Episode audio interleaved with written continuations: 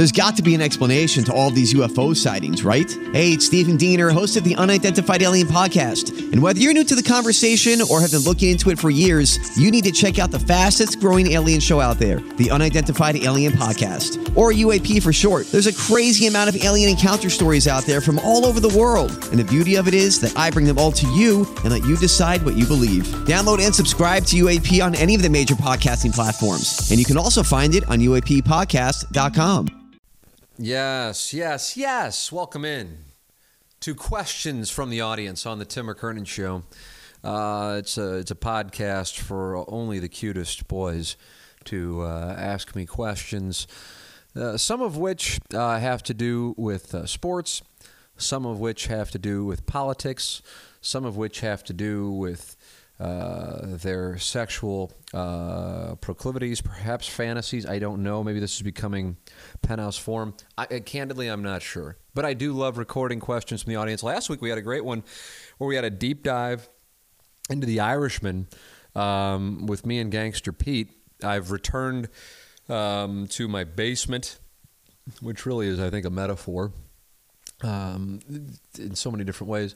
But uh, last week with the HomeLoanExpert.com studios, we're at the studios now. The podcast returns to my basement. And um, I'm in a questions from the audience mood right now. So perhaps, I don't want to set the expectations high. Um, I can't imagine they're really that high anyway. But um, I'm in. A, here's what I have done today. Today's uh, what we got? Uh, take a look here. Uh, Monday, December 9th. So I did the show um, uh, you know, standard stuff, seven to ten. Um, and then um, I interviewed my dad. And this was something that a number of you, and I don't want I don't want to overstate it and make it like you know 100 people emailed about it, but I have gotten double-digit emails from different people, and it's been mentioned on the TMA fan page about in, uh, interviewing my dad, and um, and I was hesitant about it because um, I was just worried that um, that both of us uh, would start weeping. And, and then and then also I didn't know, but I knew that it wouldn't be live on the radio. That he might say something uh, more about the, the, radio business or an individual, and uh, and then I'd be like, oh, that's going to be awkward. I'll have to edit that out or whatever. And and then and. I don't know. I, I don't know. I don't know. I don't know what it. I, I don't know. I don't know if I, I, I didn't want to come face to face with like that emotion of a father and son having a conversation about some things, and in my case, learning some things perhaps. But I, I was initially hesitant, like really, he- like I wasn't going to do it. Actually, I wasn't hesitant. I was not going to do it.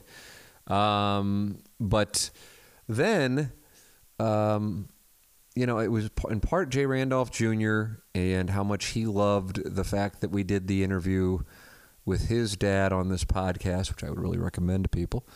Um, and then a number of the listeners, you know. So a lot of you guys, and of course the uh, millions of women who listen to this, really played a role in changing my mind. Um, and a lot of it was you have a son, your brother has daughters, uh, my other brother has a son, and you know th- they will now always have this interview, which I guess went like a, like I guess two hours I was not expecting that. Uh, I really wasn't. Um, they'll always have it, and that that gives me um, a, a, great peace of mind. So we will share this one um, as things are scheduled right now on the podcast. As far as guests go, my guest this week is Seth Wickersham. Uh, author of the story in ESPN, uh, I guess it was ESPN.com on the Rams and Chargers and Spanos versus Kroenke in the St. Louis lawsuit. That's this week. Um, and then next week, as is scheduled, we haven't done it yet, um, will be Jack Danforth. Uh, he is coming in on uh, Thursday, the 12th. Felt like that had some timeliness to it with the impeachment hearings. And uh, and so he will be next week. And then for the week of Christmas, I thought it was fitting to have um, my interview with uh, my dad for the week of Christmas. So that's kind of how we have this thing mapped out for the next few weeks. If you've missed recent ones, subscribe to the podcast. I really do think we're doing some good stuff. Honestly, if I didn't think, I think Pick Six is a dumpster fire. But as far as like the entertainment value of guys picking football games incorrectly, I think there's something to be said for that. And producer Joe being batshit, I think there's something to be said for that.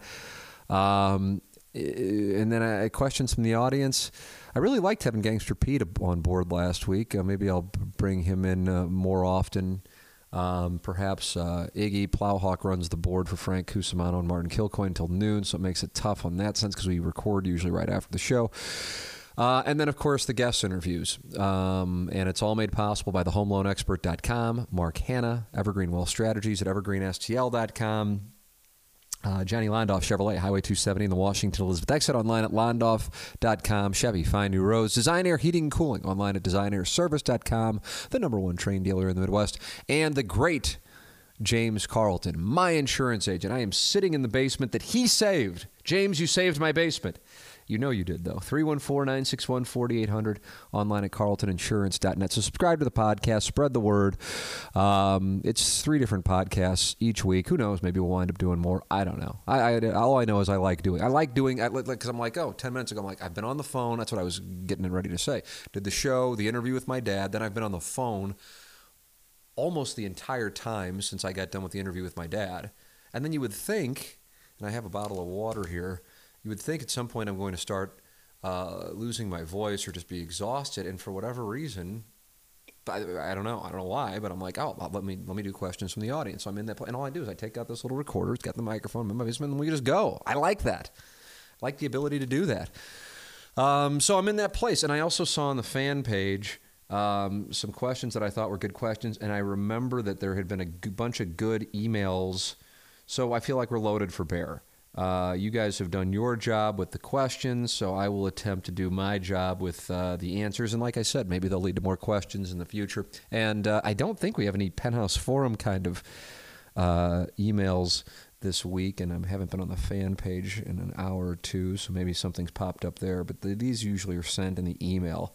Um, so, with all of that said, let me start on the fan page. Why not start on the fan page? I, I, but I try to I try to answer both emails and fan page. Let's see what we got with questions from the audience. You can email yours in anytime you want. T. McKernan at InsideSTL.com. T. McKernan at InsideSTL. By the way, I'm scrolling down to get to the questions um, post on the TMA fan page, but I, one of the things I scrolled past is Stephen Strasburg's seven year, $245 million deal with the Nationals. Is there any chance and I'm so I, any chance I'm talking like two percent even that now that Strasburg has signed a seven-year deal with the Nationals, that and the Nationals have said it's going to be virtually impossible for them to have both Strasburg and Rendon on the roster in 2020. That the Cardinals would go after Rendon. God, wouldn't that just be the greatest? Wouldn't that be the greatest? Because right now, I mean, as I'm talking, so this this is this is this is poor podcasting because this is not going to be evergreen, but it is 429 on uh, 4:29 p.m. on December 9th, 2019. The winter meetings are going on, and there's like no attention being paid to it locally because the anticipation is the Cardinals aren't going to do much. I can't recall that in recent memory. I mean, even if you don't like the moves, three years ago they got Dexter Fowler. Two years ago they got Marcell Ozuna. Last year they got Paul Goldschmidt. Now whether that was at the winter meetings or before, either way there was activity. Right now it's just like yeah, Cardinals are so I wonder what this strategy is because I'm like, how can you lose Marcell Ozuna? Not that he was the second coming, but he still was your cleanup hitter, and then not replace that. And but the kind of the message that Mozeliak gave was, yeah, you know, we're just going to try to fix it in house. And I'm just like, okay, maybe he's running a a counter offensive here, and they are going to be really active, but they don't want to set the hopes high and then get called, you know, out for coming in second place. I don't know, but God, that's the one that makes sense to me. And then this talk of pitching. I'm like, okay, fine, great, bring in pitch, but you need offense. What in the world? What am I missing here? So that's why I can't get banty about it until it's all said and done and opening day has arrived, or even spring training for that matter. But I, I don't know. I'm a little confused. So when I saw Strasburg sign, I go, okay, well maybe then maybe this will be like a sneaker thing. I don't. I, again, I don't consider it likely per se, but I just wonder about it. All right, let me go on these questions. Here's some good ones. I knew that. I was scrolling through them. Uh, let's see. Oh, a Little Rock question. What is your fondest memory of your time in Arkansas. This is from the legendary Carlos Spicy Wiener. I lived there six years through college and my first job, and the lack of pro sports drove me crazy, but I felt genuinely surprised how much I enjoyed living in Little Rock slash Central Arkansas. Um, I'm really surprised, both from a time standpoint and also just in general standpoint, that it will be 20 years since I left Little Rock in March, which just screws with me. Um, but it's the time is going quick. Time is going quickly. Um, but I haven't been back. I don't think. I think it's possible, perhaps, perhaps that I've flown through Little Rock, but this was back when I was doing TV, so that would have to go back to 2005. I, I just don't think I've been. I don't know. I've been back. I don't know if I've been back at all since, uh, even including like a layover. And I don't know why I'd have a layover, but uh, in Little Rock since then. You know, I look back on that, and I guess similar to you, Carlos Spicy Wiener, being it looks like we're right around the same age range um, with when we were there. You know, I, I started there at 22, which when you're 22, you don't realize how young you are. But I do remember uh, both both whether you're in, in, in college right now or um, or certainly in television at that time. I think it's changed a little bit now where younger people are getting opportunities mainly for cost reasons. But I, they all looked at me like like a freak that I was uh, 22 and working there and then an- anchoring. Um, what stands out to me, and there are a variety of things that stand out to me. I, for whatever reason, always wanted to live like close to downtowns. I did that in St. Louis and I did that in Little Rock. And so when I moved there, I lived in a place called the Quapaw District, which I wonder I'll set the over under. It's seven and a half of people who will listen to this who will know what I'm talking about. Um, I don't know if it would be fair to compare it to Soulard. I, I, it wouldn't be because it doesn't have the restaurants and bars and well, it did in 1999 and 2000. I don't know what it's like now. I've been back, like I said, but it was close to downtown. And then they had, I think it's called the River Market. I think which was a big thing along the Arkansas River, uh, just to the north of downtown. And it's also the state capital. And it's about two and a half hours away from Fayetteville. Uh, Fayetteville up in the northwest corner, right near the Missouri border um, of Arkansas. Uh, and I remember, you know, I'm 22 and I'm moving down there, and to me, it's not a big deal because you, you, you knew what the deal was going to be when you d- chose to do television. You don't, you're not going to start in St. Louis you, you might not ever get to St. Louis. In my case, that was my goal. Um, so you knew you were going to go somewhere, and if anything, Little Rock was market 57 at the time. I wonder what it is now. Um, probably begin my distraction stuff and start typing that in. But it was market 57 at the time. To give you an idea of how much things have changed, Austin, Texas was a smaller market at the time. Austin was 60th. I bet Austin. Oh, fine, I'm going to do it. I this. I can't help myself. You know, I can't help myself. Let's see what we got. TV markets. Uh, who the hell cares about that? I should, if I had any sense, I'd edit this out. What do we got? St. Louis is 21. That's still the same. Is Little Rock grown or has it shrunk? What do we got? It is still 57. Let's see where Austin is now. Austin is 40th. Wow. It's gone up 20 spots since uh, initially. I wonder what's been dropped. I would have thought St. Louis might have dropped, but it's still at 21 uh, New York, LA, Chicago, Philadelphia, Dallas, DC, Houston, San Francisco, Boston, Atlanta, Tampa. Uh, your top 10, 11, Phoenix 12, Seattle 13. I would have thought that Seattle's bigger. Detroit, I bet, has fallen. Detroit's 14. Um, I think Miami's probably fallen. Miami's 16 surprises me. I wonder what that's about. Anyway, I digress. And so, you know, I, dr- I drive down straight from Columbia through the middle of Missouri and southern Missouri.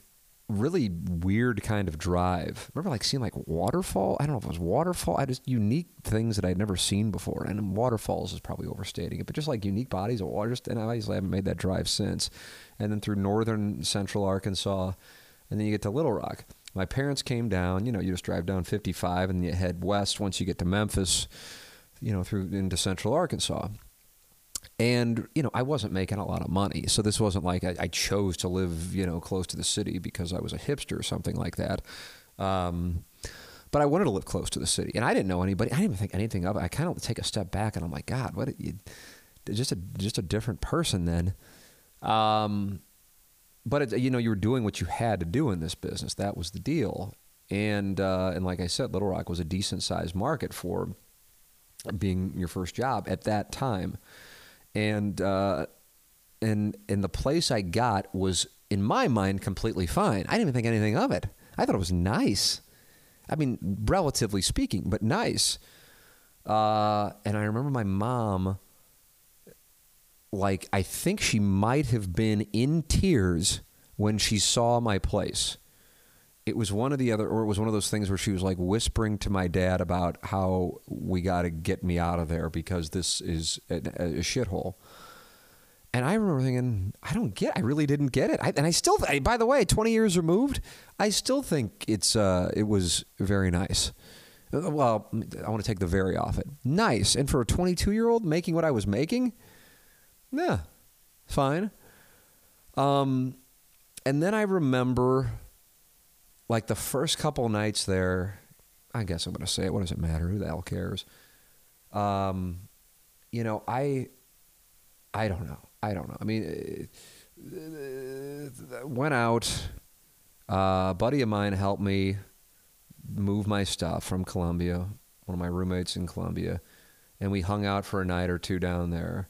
And then like he goes back, and I'm like, okay, now I'm on my own. I'm starting my job, and then I don't know how it happened. I wonder how it happened. Um. Yeah, I, I don't know. I probably shouldn't go into this stuff. Nothing happened.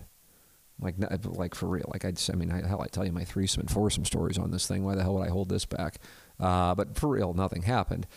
But I remember winding up in a hot tub with a coworker before I think I even started there, and I and I arrived there like two days before I started working there. So th- that happened quickly. But I'm thinking to myself, how did I meet up with her before we even started working together. And then you look back on it and you're like, oh, that stuff isn't supposed to go on. But I'm 22. I'm still in the mindset of KOMU in Columbia where it was kind of a free for all. And I didn't even think anything of it. Um, nothing happened, though. I swear nothing happened. Um, and, I, am going to cut it off there. But uh, nothing happened. And then it's really the only time in my life, which is super weird, but it's the truth where I was single. Like I had a girlfriend through most of college. Um, I started um, with someone a couple of months, not even really, a couple of months once I got to Little Rock. She moved to St. Louis when I started at KMOV in March of 2000. And, uh, and, uh, and then I uh, was married. Um, and then uh, divorced, and Anna Marie and I have been together since 2009. So I mean, that's it's just it's I, I get I don't know what do they call that. I don't even know what the term. But I feel like there's terms for it. Um, but that's the way I've been. But th- this was really the longest time post high school that I was single. Um, like really, totally single, and I don't know what my deal was. I don't know. Um, and then things I, I remember going out with a girl who I don't know was set up by I don't know long story but either was set up by a friend from outside of Little Rock. Uh, this was right when I got there, and uh, she was legitimately good looking, like legitimately good looking. Um, kind of one of those deals where you're going, what, I, like so good looking that it's like, ah, she's probably just showing me around the town. There isn't really interest and uh, but I could tell she was I, she was either still uh, she wasn't with the guy anymore, but she clearly was still into this guy. You know, it's something that like at you know now at 43 you can you can pick up instantaneously, but I could even pick it up then at 22. Um, and whatever, whatever, I don't really give a damn. You know, I didn't really care that much. Um, so nothing happened that night, but then like at midnight, a couple nights later, and I kind of thought nothing was there, and whatever. And then she, you know, back then you call people and uh, and she called, and I guess that was the proverbial "let's hook up," you know, midnight thing. But then that didn't happen, um, and I don't know why. Honestly, I, I, it bothers me that I don't know why. and uh, and then there was a brief time with like hanging out at the River Market, but I don't know. Who, oh yeah, the guy who was the sports director when I got there, but then he got fired. So I guess I was hanging out with people from the TV station. Um, and I remember being in a bar. I mean, it's so weird to think this because now he's become kind of like a, you know, TMZ ish celebrity. Uh, but I guess it was the River Market. God, I can't imagine the place is still there. It's like called the basement or the underground. Maybe it was the underground. God, I'm gonna type now. I gotta type this in. Underground. I mean, what are the chances? I mean, I'm talking about. All right, something. Am I right on this? It closed in 2019. Holy shit! At 500 President Clinton Avenue. Well, it wasn't President Clinton Avenue then. I can assure you. Holy shit! Now this says it closed in 2011. I mean, this podcast really, for those of you who listen to it, I mean, sometimes you get your money's worth and sometimes you got to be like, what the fuck's this guy doing? Uh, the Underground, formerly known that's what it was called, the Underground Pub. And announced today on its Facebook page it's closed after 13 years of business. Huh. There it is. And well, that's what, God, how I remember that. Anyway, that's where I was. And uh, Derek Fisher, who, you know, went on to win NBA championships with the Lakers, what coached the Knicks, you know, TMZ stories, this and that. And he was just like hanging out. At, he went to Arkansas Little Rock. That's where he went. Him and Corliss Williamson, who played for the Razorbacks, were friends, and they were kind of running things. And um, I just remember hanging out there, but I didn't really know anybody. And it's just not my personality. I, it still wouldn't be my personality, like to go up to and just like start firing on women. It just never has been. I, I don't know. Which might surprise people, might not. I don't know uh, you know, the ship at this point is, is long sailed, and I'm quite happy about that. Which is going to lead me to a digression. Not naming names at all here, but at a recent event, um, there was a circumstance in which a friend of mine was clearly in a spot where he had the numbers in his favor and he was going to be able to enjoy his evening with one of the numerous attractive women at said event. And he was kind of looking through the situation, they were interested in him. He was interested in a number of them. And then I saw kind of like what you got to do in the whole thing, and I thought to myself, God, I am.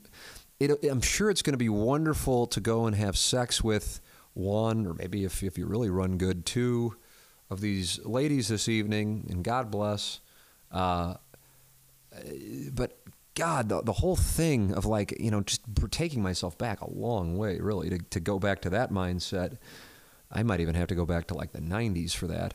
Um, where it's like full on single, like the whole song and dance of having to, you know, the small talk and the, then you, you know, then you're hanging out and then you're getting drunk and then you're, then you're, you know, you're banging and that's great. But then the like then the exit like at least my memory on this stuff was i mean after everybody's wrapped up and ideally usually only i was wrapped up uh, uh, there's there's the, then immediately the, the dynamic of the relationship albeit it's, it's hours old changes and then it goes from like the the build up to this now it's like so like now it's almost like you dislike each other but that probably had a lot to do with my performance uh, so this maybe isn't a fair macro assumption. That uh, now you're like figuring out the way for you either to get out the door or to get her out the door. And I thought, you know, while, it, while it's got to be in some capacity wonderful, I, I have to say, I really have zero interest in that. At the same time, now, for those of you who are single and listening to this, I would imagine most of you are rarely in situations where you're like going through that process in order to uh, to get involved in a situation where you're going to be enjoying your evening in that capacity because it's uh, it's so much of it's done through apps. But in this case, I actually got to see it live and in person. Beautiful women too, man. This wasn't like a you know this was this was a, he was in a, he was in a nice situation. Um, so anyway, this was that. That's what I was in. Not that I, anybody was interested in me back in '99, but that I just remember that and thinking, yeah, this was a, uh, you know, I I enjoyed it. Um, it was certainly different, but you know, I think I have a greater appreciation for it now than I did then because I had a t- I had a tough situation there, really tough. Although I think it probably helped me. It certainly isn't anything I'd necessarily would wish on anybody. Or and that was where the GM thought I made you know references. This is true, and I've said it before. So for some of you, this is redundant, but when I said so and so, and I don't know who it was, I was showing football highlights and ad libbing over them, was jacked up. She honestly thought that I was making reference to jacking off and therefore pulled me off the air. Uh, you know, now there's no union there. I didn't have an agent. You know, you, if that were to happen now, I mean, people would laugh about it now. But I'm 22, and uh, and it's my first job, and I'm in a place where I don't really know anybody, and you know, I just had to grind through it because I just started. Like this was a month and a half in. It was brutal, it was brutal, brutal, brutal. So at that point, I'm looking to get out and go anywhere. I got to go anywhere. I don't have a contract. So I would have gone anywhere. So for the fact that I wound up in the place that I wanted to go and was like, I got to get to St. Louis by the time I'm 30. That was the goal. And to go from Little Rock in a situation that was a mess to St. Louis and to do it in eight months, I mean, that's just so lucky. I mean, so, so, so fortunate. I, I can never lose sight of that. Um, but that was that was really tough. The thing that I'll say as far as appreciation of um, of uh, like like I'm sure plenty of people are like, yeah, Tim, you say weird shit, and I'm like, yeah, I do, you know, but I'm also aware of it. But does anybody honestly think? Like I mean, I realize though most of you probably never even saw me anchor a sportscast, but when I like like I'm like, oh, let me see if I can get a tee hee masturbation reference on my sportscast in Central Arkansas when I'm 22. I mean, really?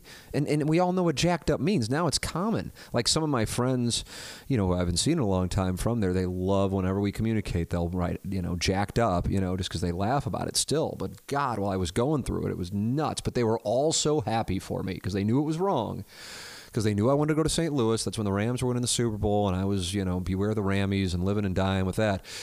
Uh, and they knew that the GM was out of line. So when I got that job, they knew that was my dream job, and I was going home to St. Louis, which was like the ultimate win. You know, you, you, there was no screaming or any of that stuff. It's just like she had to come in and go. So I hear you got a job in St. Louis. I said, "Yep, I'm going to be leaving." She goes, "Congratulations!" Oh, that felt that was that was a nice that was a nice W. I will tell you that. Um, also what I remember was I covered SEC media days, and I'm like, why are we going to SEC media days? And it was in Birmingham, if I'm not mistaken, and how big of a deal that was. Uh, that was eye opening. And then going to my first game in Fayetteville. I only think I went to one game in Fayetteville actually. Um, it was Auburn against Arkansas in '99. Auburn, Arkansas. Arkansas won. Arkansas had a good team. They went to the Cotton Bowl and beat Texas that year. Um, and uh, and just the atmosphere around the game. Even though Missouri was good in 97 98, the atmosphere at an SEC game that was my first time seeing that and realizing this is this is a different level. And they even had the same thing. They played like half their games in Little Rock at the time. Now I think they might play two, and obviously we saw Missouri played there. Um, it was a different thing, just a huge thing. I mean, just like the, the, the, the, state stops for it. And I love that. I loved that then, and I have a great appreciation for it now. Um, but I really don't, I mean, the people, I really liked the people. Um, it would be, I would love to go back there just like for a weekend. I don't know if we would ever do it. I mean, like if we ever have a free weekend with a two year old, it's not like, you know, I'd be like, all right, I know we go to Las Vegas, but how's Little Rock sound? Um, but um, yeah, you know, I mean, it was always weird to me to be called a Yankee. I'd never even, I, I honestly didn't even think, I don't think at the time I knew what a Yankee, now I know what it's associated with. But I, I was just like, the, the baseball team? You know, that I was called a Yankee. And that I would say the Tennessee Volunteers, the Vols play the Razorbacks this week, and they'd go, Vols, it's the Vols, Fayetteville, Louisville, Knoxville, you know. And so I would say it Fayetteville, Louisville, Knoxville, and they would just laugh and laugh and laugh. All right, fair enough. But I don't have. I mean, I really did. I really did. It was only there eight months, but uh, I did enjoy. I just had a really. There was a time, and it was. It was. It was. It was legitimately brutal. And uh, you know, sometimes I get myself into spots, and I deserve it. And uh, on this one, I really didn't, and it was difficult. So that's probably my biggest memory of it. But you know, like I said, in the end, I. I won, so to speak. Uh, let's see what we got. Boy, I do have a lot of questions here. Let me go into the email. Tim, Ryan Kelly's the home loan expert, and he is the sponsor of our studios here on the Tim McKernan Show. Without him, we don't have a podcast. So make sure you're supporting our sponsor, Ryan Kelly, the homeloanexpert.com. And with interest rates dropping and this being home buying season, this is a prime time to get in and get yourself a great rate and lock in. Or if you want to refinance, now's the time to do so. Ryan Kelly's the person to do it with. He is online at thehomeloanexpert.com. Ryan Kelly, the studio sponsor of this program. Ryan Kelly, the homeloanexpert.com. Uh, God, well, I don't remember this one, so I'm going to uh, dig in. It's an Irishman question. Tim, just listen to last week's question from the audience. Watched The Irishman on Netflix. Uh, film was flat out incredible. The acting to the CGI making the movie possible was fantastic. My biggest complaint was it was only three and a half hours. I found it most interesting because of its ties to the Kennedy assassination, which my favorite profession in college assigned the entire professor, I think that meant, in college assigned the entire English 101 class to write a 10 page paper on. We had to pick our own conspiracies. I chose to go the LBJ was behind it route, but my professor was very set on the fact that it was the mob. Al Pacino is a lock for an Oscar, and I'd be willing to wager the film wins more than three Oscars combined for actor, supporting actor, best picture, director, and adapted screenplay. I'd place The Irishman right there between Goodfellas and The Departed on Scorsese's best films. Uh, personal opinion, I get Raging Bull and Casino are the critics' top choices. Is that right? I, I, the Raging Bull and I get, but Casino that surprises me. I could be wrong. I mean, it's not, I'm not saying it's wrong. It comes from Mr. S. Thank you, Mr. S.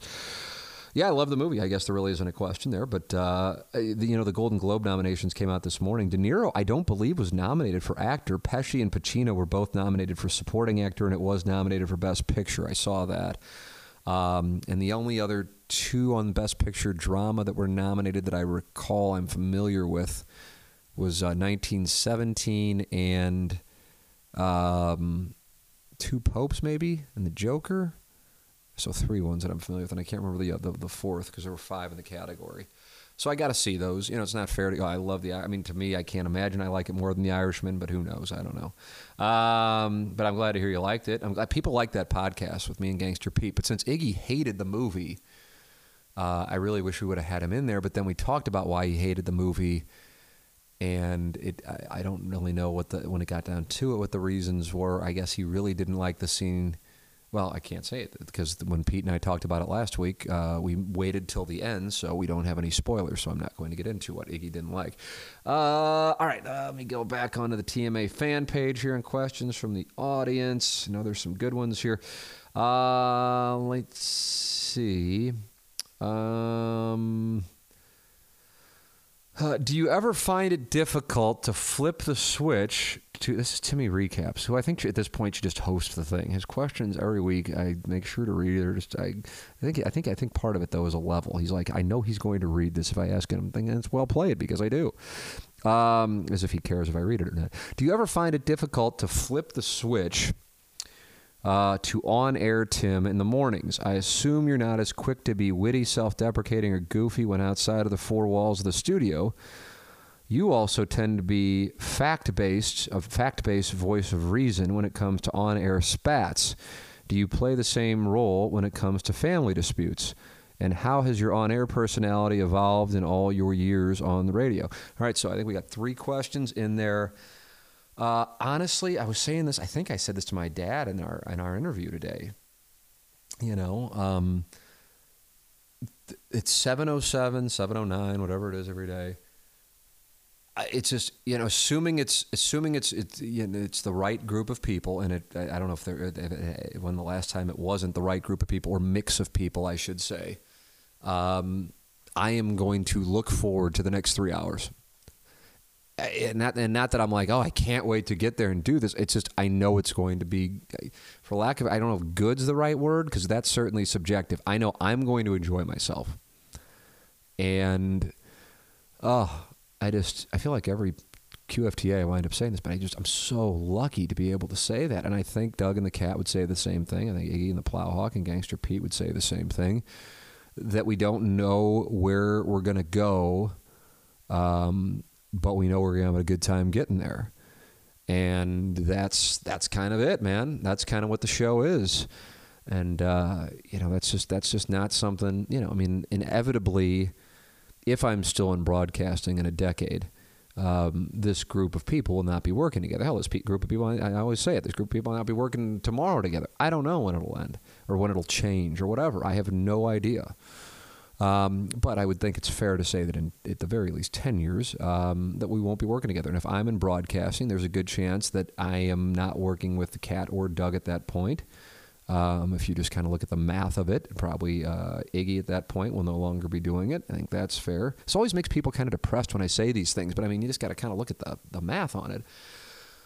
And you know, I, I do I, I enjoy doing QFTA, so I guess I just essentially I enjoyed his bullshitting and talking and thinking and uh, and I guess just being you know candid, I suppose.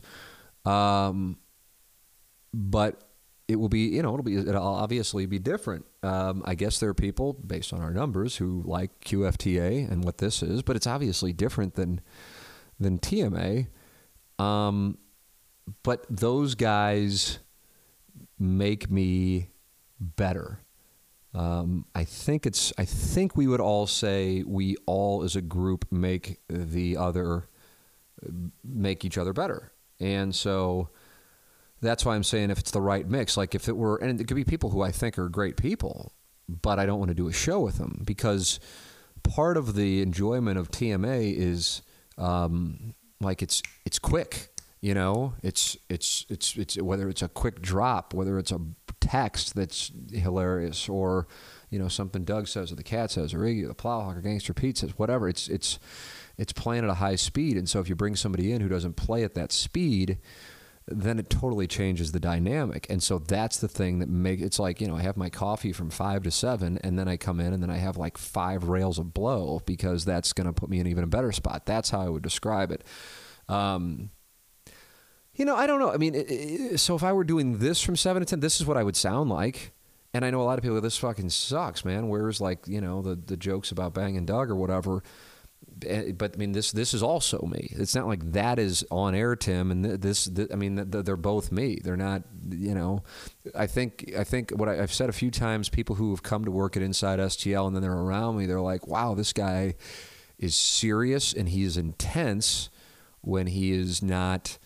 On the show. I think they're thinking it's going to be like they're going to come to work in an office where it's TMA 24 hours a day, and it's not. It's a business, so it's got to be it's got to be run like a business. You know, and when we run running inside STL, we run it 920. That's important. Um, but I like to think that you know people are treated well uh, inside the show and on you know with Inside STL for the number of years this thing goes back to 2005 with Inside STL, 2004 with the show. And so there's a good dynamic there. If if you had a spot where even one of the parties of the six didn't get along with one of the other six, or one at that point of the other five, it would really screw things up. Um, the fact that everybody gets along allows us to give each other shit, which is key. And then it allows me to not go, oh, I can't read this text because it's going to hurt his feelings and he's mad at me you know so it allows it to just kind of be a free for all which is from my standpoint you know it's a roast. That's what it is. It's a three hour roast. It's a roast of the host the producers uh, and the audience members who choose to play in the reindeer games. You know james carlton of the carlton state farm insurance agency is my insurance agent. So this is a first-hand endorsement of james carlton and his staff in Webster Groves. 314 961 4800 or go online at carltoninsurance.net. I think a lot of people just go, okay, well, I've got a guy, I've got a lady, I'm good. I don't really care to talk about insurance. It's something, you know, I'm 25, whatever. And that's fine. I understand. I used to think the same way. And then I go down to my basement on March 30th of 2019 and the basement's flooded and the world changes.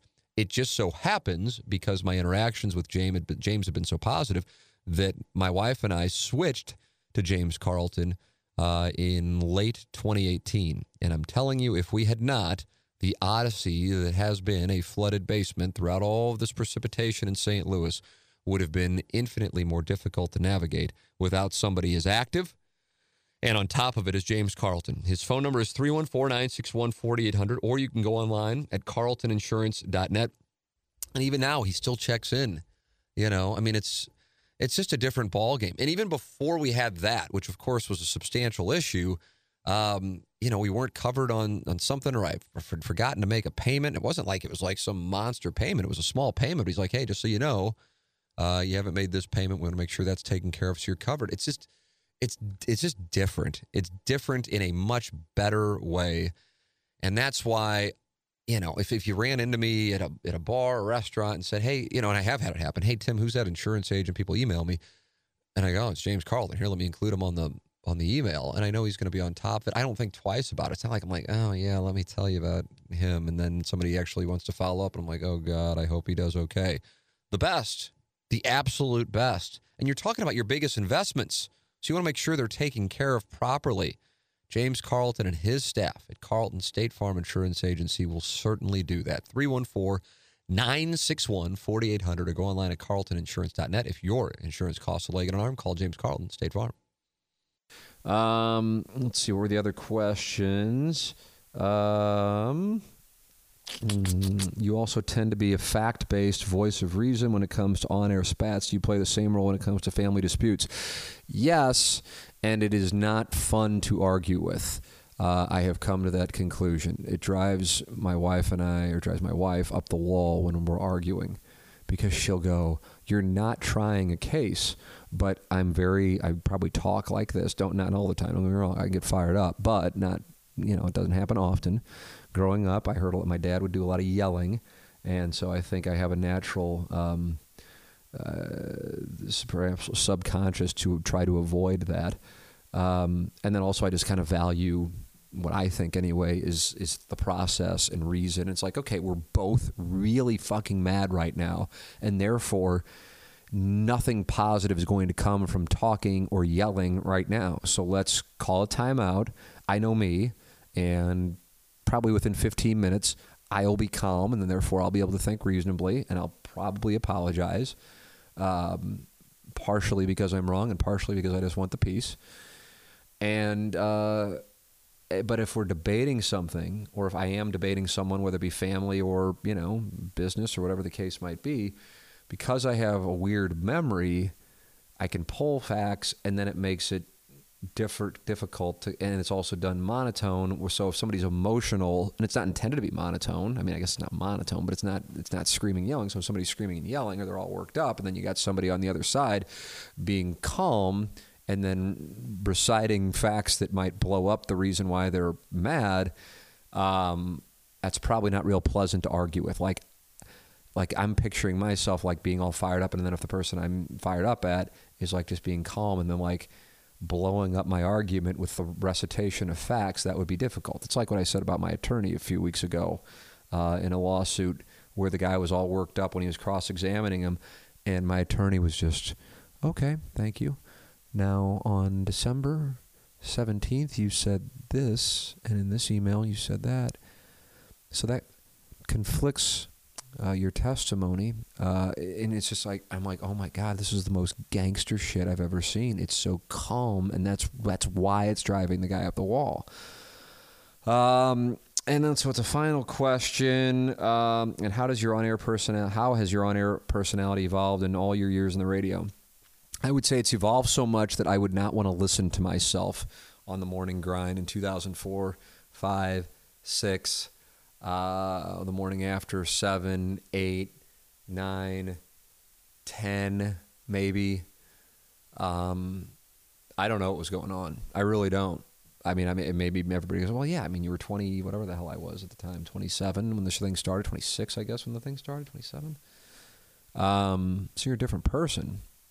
But either way, just like I honestly don't know how Martin and the cat worked with me, and, and I might be overstating it a bit, but just I get because the clips I hear are like the quote unquote well known ones for those who listened, and I just hear myself and I'm like, oh, what a fucking asshole, because there there hasn't been like a moment um, in my life since then where it was like oh i've got to stop doing that. I've got to stop i don't know i don't know what it was. I have no idea. Nothing. There wasn't a conscious change I don't know. Maybe, perhaps, actually, it was, you know, uh, being the person who was on the receiving end of the criticism and the quite when I was operating the, the owning the radio. I mean, I still oh, Inside STL still owns the radio, the content, but it was my responsibility for advertising and to you know hit payroll and make sure the thing kept going from 2010 through 2016.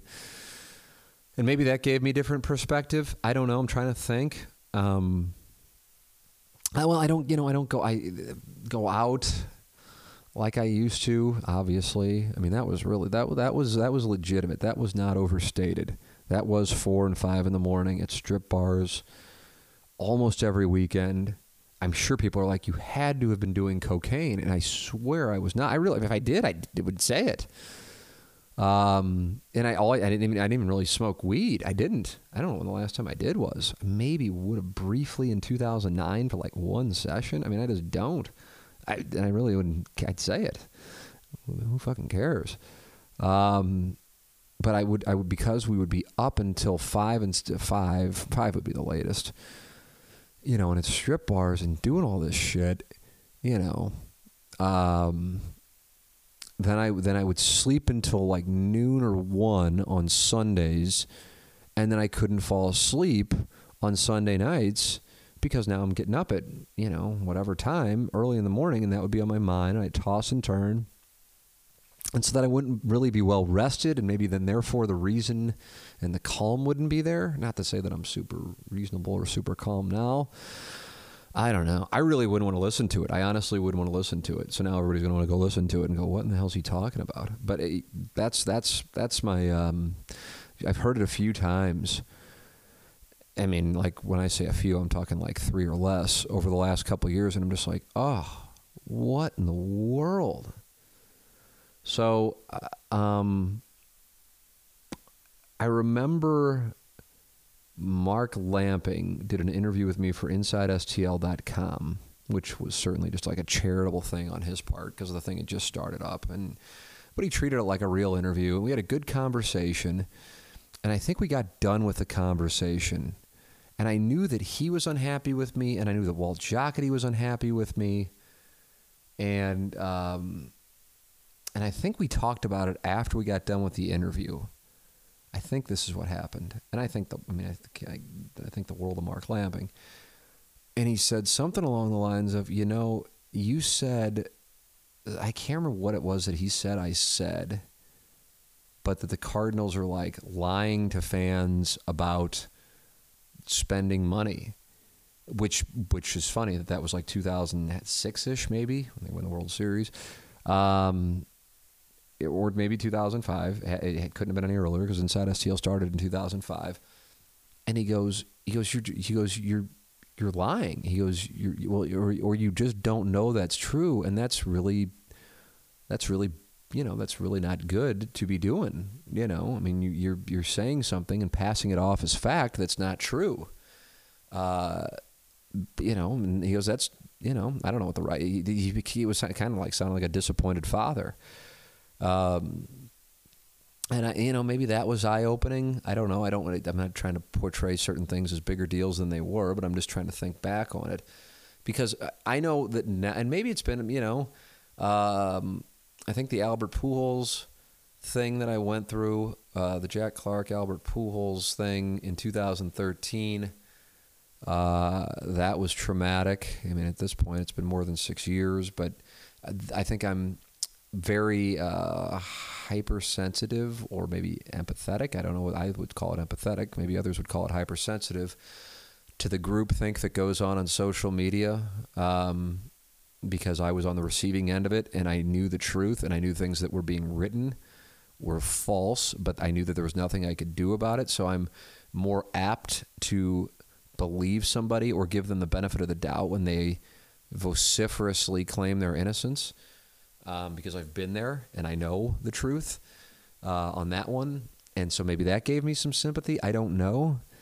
Um, we've been through some battles, and um, maybe that's played a role in it. Certainly now having a child, that's different. But I feel like my personality on the air changed a long time before Jameson was born. So I don't know. But I, all I know is this I don't want to hear it. I just don't want to hear it. And it's another thing, and it's like, oh, you're ripping off Stern again because he'll say, oh, I don't want to hear myself back in those those shows in the the uh, you know 80s or 90s. And yeah, that's how I feel about the uh, the early days of the morning grind. I just don't want to hear it, you know. But you know, honestly, I don't know. I don't know. I don't know. I don't know what's going on. I'd love to like like have really break that down with what was going on there. I don't know. I honestly, I honestly don't know, and I don't really know what the difference is now. Um, I know some people absolutely loved me, and some people fucking hated me. And honestly, the 43 year old me would listen to the 27 year old me right now and be one of the people who hated me. Just like, what is this guy's deal? You know, and I and I and I guess in one respect it's kind of not fair because I really haven't listened to it, so I don't know. But I just I, some of the, the handful of things I heard is God, you know. And, and, and honestly, if I were if I were Martin or the cat, I would really not like me because I was just all over the map, like interrupting them, and like I was I was the guy, and but I wasn't hosting the show, but I was still the you know it's just ah just just blah blah. I don't know. I don't know what the fuck was going on, but you know, whatever. It happened, and I got to own it. And that was me, and then I was blaming myself. All right, let's see what else we got here. Final question on the TMA fan page. This is a good one too. I know you've mentioned it many times how the dome was very much at the bottom of the list in terms of NFL stadiums you were able to go to. What exactly about the dome put it there? Locker rooms, playing surface, et cetera, et cetera. Not even comparing it to the top stadiums in the NFL, but what, to your knowledge, separated it from middle tier stadiums? Um, the manner in which it was constructed, uh, both internally and then around the building, made it for what for where I went. Now I never, I still haven't been to Buffalo. I don't know what circumstance would would lead me to Buffalo. But um, never been to Buffalo. I've been to where the Raiders currently are playing for another what month. Um, but uh, I went there for a, for an A's game. I haven't been to the Oakland Coliseum for a Raiders game. And what else was considered like a shithole? Those two are the one, and maybe somebody would point out another one that, that I'm that I'm forgetting um, for the purpose of the discussion. But um, let's start with the outside.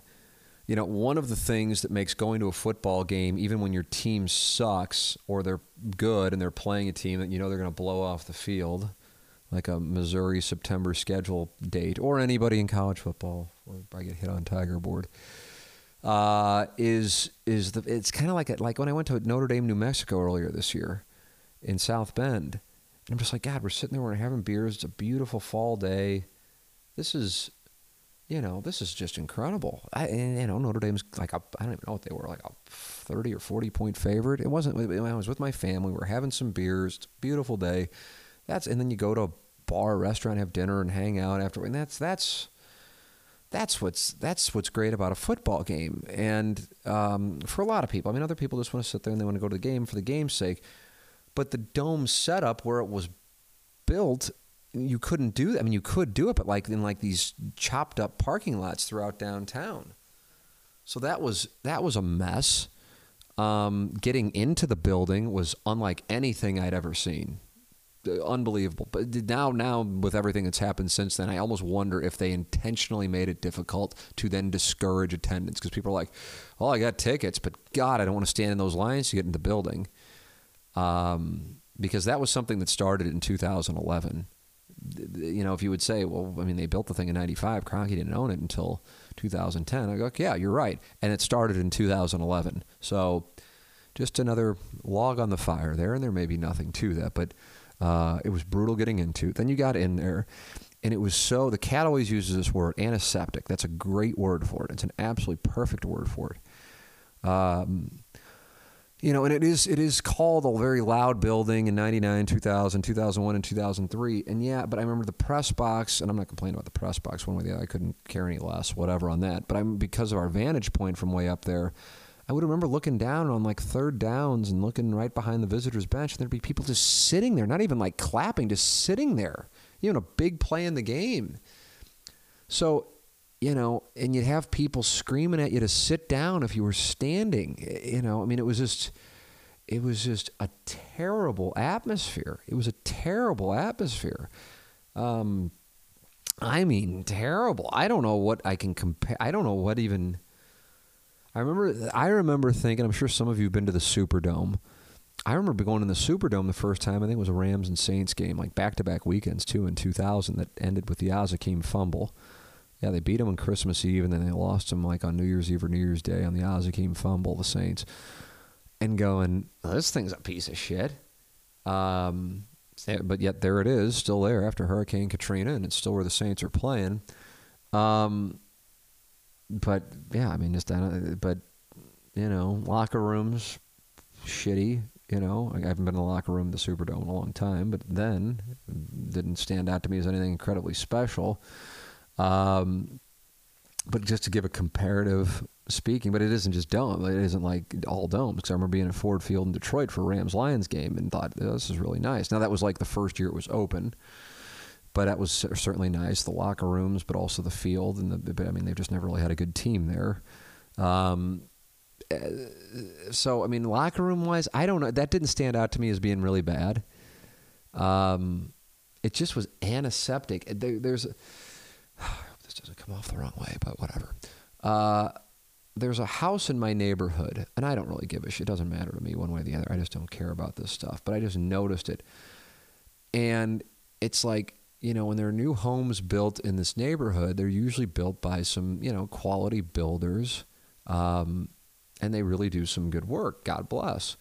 And then there's one, and it was built a while ago, but it looks like it was just like it was like it's like if I were building a home, like it would have my background of architecture and like my ability to put the home together, and it's just like what, and then like and they just like kind of threw it together, and in a way, I feel you know whatever. I mean, it's not like real close to me, but it's it's in the it's in the area, and I'm just like, what the hell happened there? That's what I look at the dome as it's like, what in the hell happened there? And it's such a bad beat in so many different ways that what happened with the expansion happened.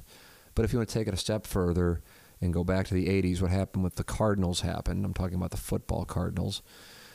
Um, and you didn't build something and, and, and have that team here, and then it's all it never even happens at the Rams. But then you don't get the expansion team. Now the building's already built, and then whoever was going to come into it was going to be able to dictate terms that were just ridiculous. And you're sitting there and you're bent over the table, and you got to take it.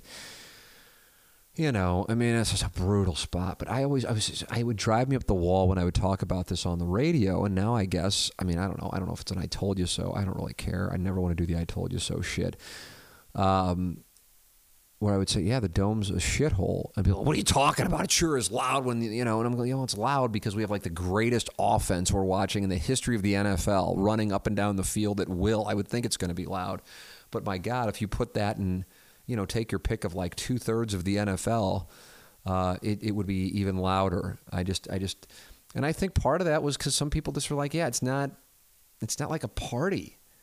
and that's that that was contributed to by it wasn't the St. Louisans' fault on that. It was you had a building that you know you know you go to go to. I'm sure a lot of you have been to Kansas City. I mean, it's a perfect place to see a football game, but not just because of the stadium, but because of the ability to tailgate there. Even it's no longer around now. Candlestick. Remember, I went to a number of Rams 49ers games there. And that's a perfect setup for tailgating. And it's obviously a calmer crowd. Um, was a calmer crowd. Now they're in Santa Clara, and I don't know what they're going to have going on now that the 49ers are good for the first time in that building. But when you go to most NFL stadiums, not all, but most, you, you, there's a spot to hang out, you know? And I'm just talking about parking a car and hanging out, and the Dome just didn't really have that. I mean, it did, but it was like in these choppy parking lots. Not like the, it just was a bad setup, man. I don't know. Sometimes I take a step back on this thing with everything's got to be downtown, and I just go, okay, why? Why does it matter? I don't know. And maybe maybe somebody who would have a hell of a lot better background on, you know, urban economics can can point to it. But I'm just like, who gives a shit if it's downtown or not? What does it matter? You know, you build that thing somewhere else, and people drive out to it, and it's you know, it can create a whole nother area. I mean, I realize none of this is happening at this point, but I don't know. I I just it was a shithole. It was an absolute shithole, and um, and I would imagine. Listen, the only re- the, reason I got to go to NFL games, all these different venues, is because of my job. It wasn't like I was fabulously wealthy, and I'm like, oh, sweet, the Rams are playing in, you know, the Chargers this weekend in San Diego because I'm fabulously wealthy. Let's go out there and go to the game. Um, that, that's not what it was. Uh, we, you know, Doug and I would have a draft of the what? How many games would they be on the road? I don't even know. Uh, eight, but then with the two, I guess ten with the two uh, preseason games, and we would draft. Doug had seniority; he got to draft first, and then we would draft the cities and the road trips, and they were great road trips.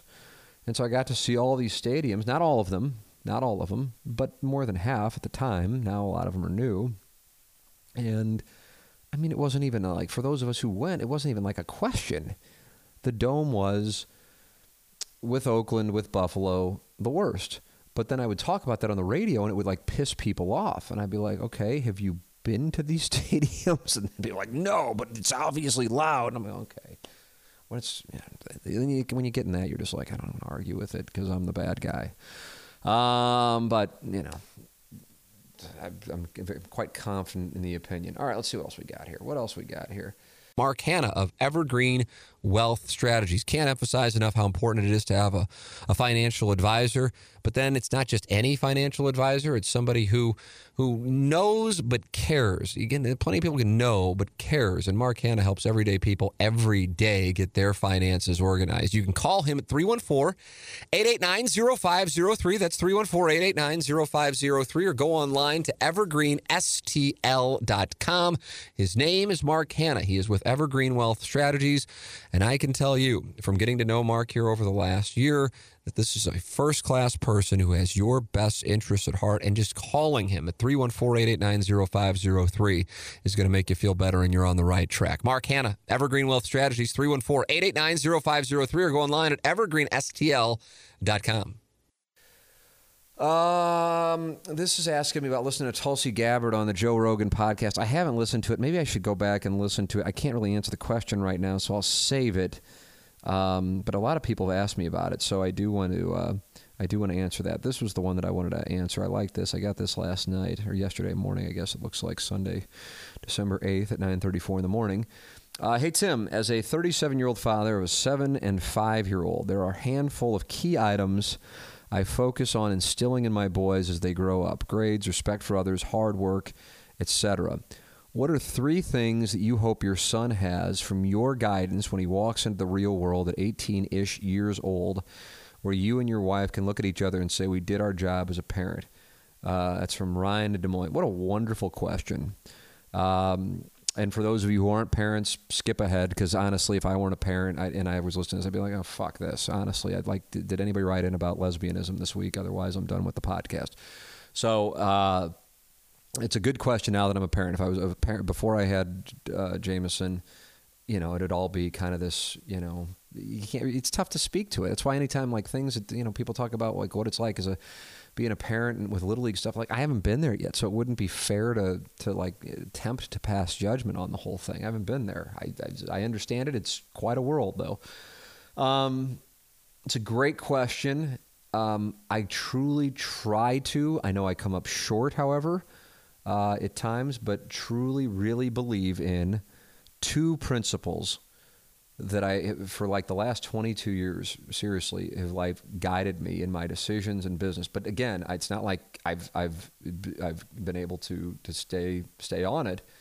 Um, I'd like to think I have. I just know that my personality isn't like this bubbly personality. So I'm sure plenty of people go, God, he's kind of a dick, or or he thinks he's so fucking cool, or something like that. When in reality, I'm an introvert and.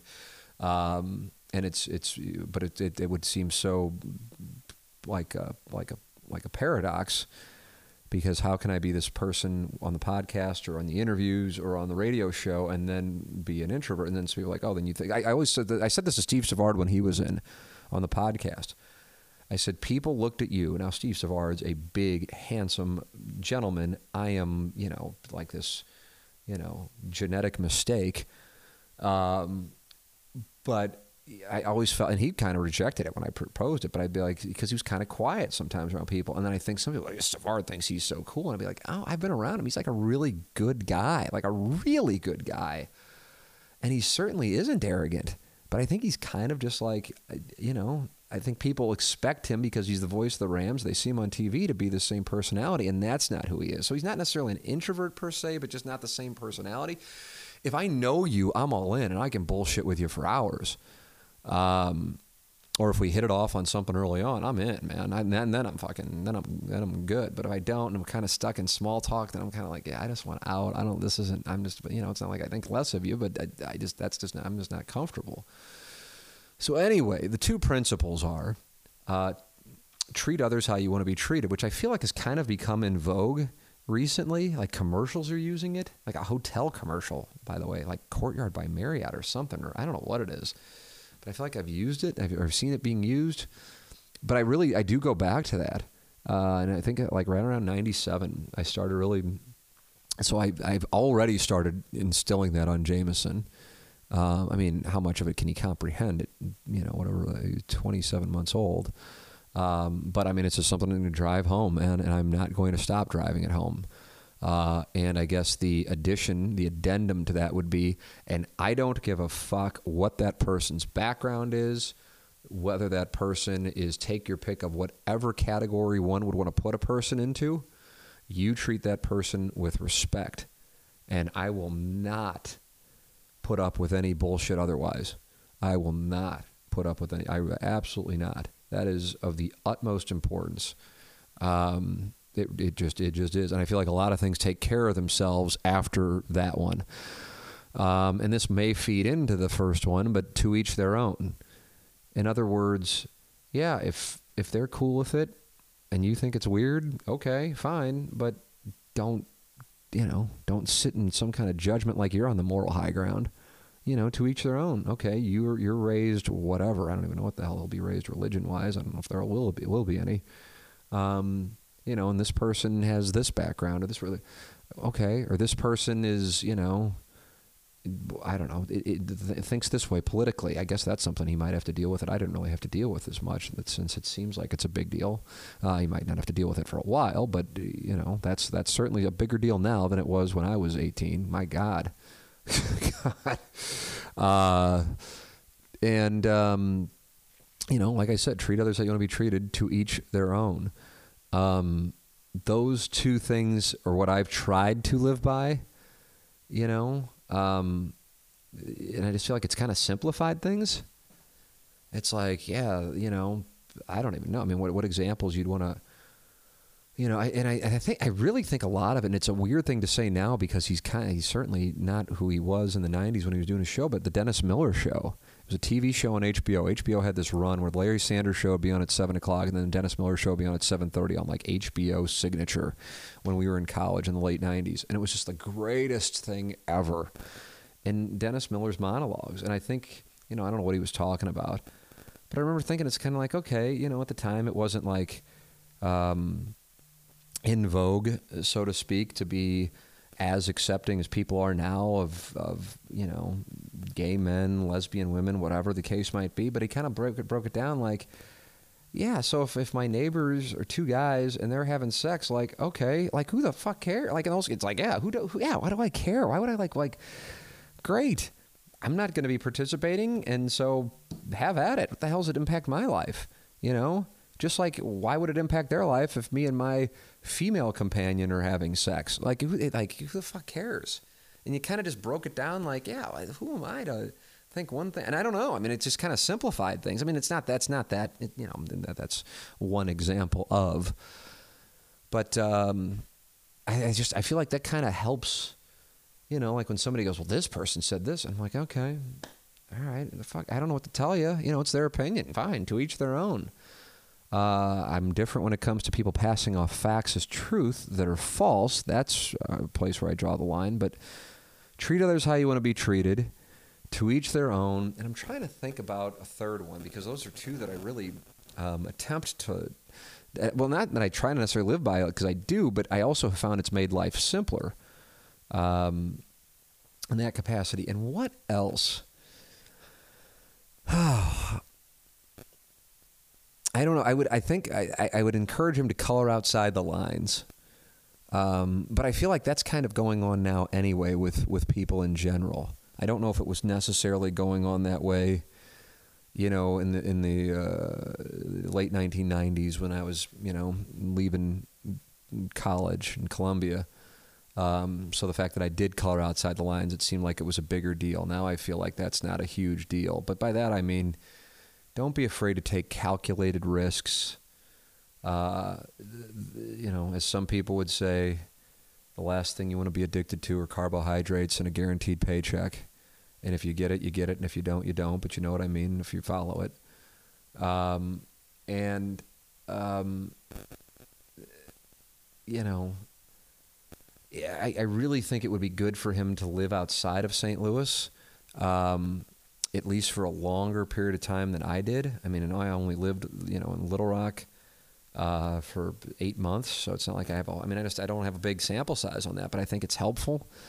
So, you know, if he were to ask me, and he's considering staying in the state of Missouri for education, should I mean I don't even know if we'll live here by that point. If I'll even fucking around. Um, but I think there's some value to living, um, you know, outside of St. Louis slash Missouri. Um, but again, things could change drastically. People might not even go to schools like that anymore. The bubble may burst. I think the bubble should burst on education. Um, you know, and live places other than St. Louis. Um, so that, that that's that's that's something that um, that stands out to me. But I feel I feel really strongly about the first two. I really do because I think a lot takes care of itself after that. If you treat others how you want to be treated, and to each their own, then at that point, I think you stop really getting caught up in the bullshit. You know, it's like when I see people arguing about politics, you're like, like what, what do you think? Like they're going to change their mind because you're arguing on Twitter or Facebook? Like, who the fuck cares? So what? What does it matter? you know, now you're going to waste time and get in a bad mood over this shit. Now, don't get me wrong. It's not like I don't get caught up in some of this shit sometimes. It's not like I'm, you know, coming from the, the, the moral high ground I was talking about. I'm not there. But I just know that it's kind of simplified things. You know, so this guy's gay. He's going to be going out with gentlemen. He's married to a guy. Okay, well, great. What the fuck's it matter? God bless him. He's happy. Good. If anything, I would I would feel badly actually if he were gay and he wouldn't feel comfortable being out and living his life the way that he that he wants to. That would be, you know, that would be actually sad. Um, so somebody has a different background, or they come from a different, you know, neighborhood, or a different religion, or different race, or sexual orientation, or whatever it is. I don't give a fuck. You treat that person with respect. You know, if he were to wind up uh, in a good spot, um, with whatever the case might be. Don't think you're, you know, I keep I tell Anna Marie this. Sometimes we'll be talking about, you know, um, and I, I say I, the thing that I just want to keep driving home to him is he's just a guy. Now, to me, he's the world. But once he goes outside of these doors, he's just a guy. And, you know, he has to earn his keep. And you earn your keep not just with the work you put in, but with how you treat people. And so that's, you know, we can we can teach him the lessons, but he's got to live it. And um, he's just a guy, man. But like I said to me, he's everything in the world. But uh, outside these doors, he's just a guy. So I think that I think that's important. I, and you know, at the same time, I think God, I, I, would imagine like every parent saying the same thing. Maybe I don't know. Maybe parents aren't. I don't know. You know. Um, but I just know those are the things that to me, for me, have personally helped me. Not to say that it's led to me being this wonderful human being. My God, I'm a you know what a fucking mess I am. But uh, but as far as like simplifying things professionally, um, perhaps you know taking a step back on some things and just not wasting time on other things. I don't know. That, that, that I think it's a great question, Ryan. Ryan in Des Moines. Um, I don't know what I, you know. What I, I like the question, so I'd be curious what other parents say. If they, what what your answer to that question is. I could read hundreds of these. And maybe, by the way, you'll give me one that I'll be like, oh, shit, I got to use that with my son. So it's a great question. I tip my cap. Um, and you say grades, respect for others, hard work. You know, it's funny. Me and my dad were talking about in the interview. I'll give a brief tease of it because something that's always bothered me. Uh, and I and honestly, I still talk about with Anna Marie now. I'm like, you know, he had me working to the point that I had to get a work permit because I was so young when I was bussing tables at Pietro's, and it was I I really I don't like think about it a lot now, but you know when all of my friends on Friday nights during high school were getting ready to go out and enjoy their weekend, I was getting ready to go into Pietro's to bust tables until eleven at night, and I'm just like, what was that about? you know, honestly, and I, I, I asked it today, you know, not like I wasn't angry, but I was like, what were you thinking? And, you know, he said, well, it was about teaching work ethic. And, uh, you know, I mean, I guess I don't know what what the, what the what what what came of it was. I realized I needed to make sure I had my shit together so that I wouldn't be bussing tables. That's what came of it. But maybe work ethic came from it. I don't know. But it was more, ooh, I am miserable. I hate this. It really caught. I think it pr- played a role in my arrested development, honestly, because I didn't get a chance to really have a high school experience like most people who are 14, 15, 16, 17, 18, because I was working on Friday and Saturday nights you know, and all my friends from, you know, the demographic of the, the, school, my neighborhood, there were two other people who went to St. Louis U High from my neighborhood. So you don't, and I was young for my class, so I didn't get my driver's license till I you know, March of my, or September, excuse me, my junior year. So, you know, I was, you know, I was playing from behind. Um, but the work ethic thing, you know, like I said, I, and that's when I appreciate now with time. But I, I don't think I just don't want my son to not ex- get to experience some of this stuff. You know, assuming that we can do this, but that he can, you know, enjoy that shit. You know, um, but the work ethic thing, you know, I don't know. My dad did work his ass off. Still works. He's, he's retired. I think he is anyway. He's still making sales calls though. Um. So yeah, there's something to be. There's something to be said for it but like I said, treat others how you want to be treated. To each their own. Uh, those would really stand out to me. But what do you, what do you have as a parent? T. McKernan at InsideSTL.com. I'm, I'm, I'm, I'm, kind of, I'm asking out of curiosity, but also maybe you got some lessons that I will be like, oh my God, I absolutely got to use that. All right, that'll wrap it up. Another great questions from the audience in the book, at least I thought it was. Of course, I'm the host, so what else am I going to think? Email your questions anytime, uh, your dear uh, Penthouse Forum stories that some of you have chosen to write in. T. McKernan at InsideSTL.com. Questions, anything is welcome. Anything is welcome. T. McKernan at InsideSTL.com. Thank you as always for listening. I'm Tim McKernan. This has been The Tim McKernan Show. Peloton, let's go. This holiday, with the right music and the right motivation from world class instructors, we're going to pick it up a notch. It's the holiday season. You might just surprise yourself with what you're capable of. Work out to thousands of live and on demand classes, from running to cycling to yoga. Try Peloton risk free with a 30 day home trial. New members only, not available in remote locations. See additional terms at onepeloton.com slash home dash trial. Peloton, motivation that moves you.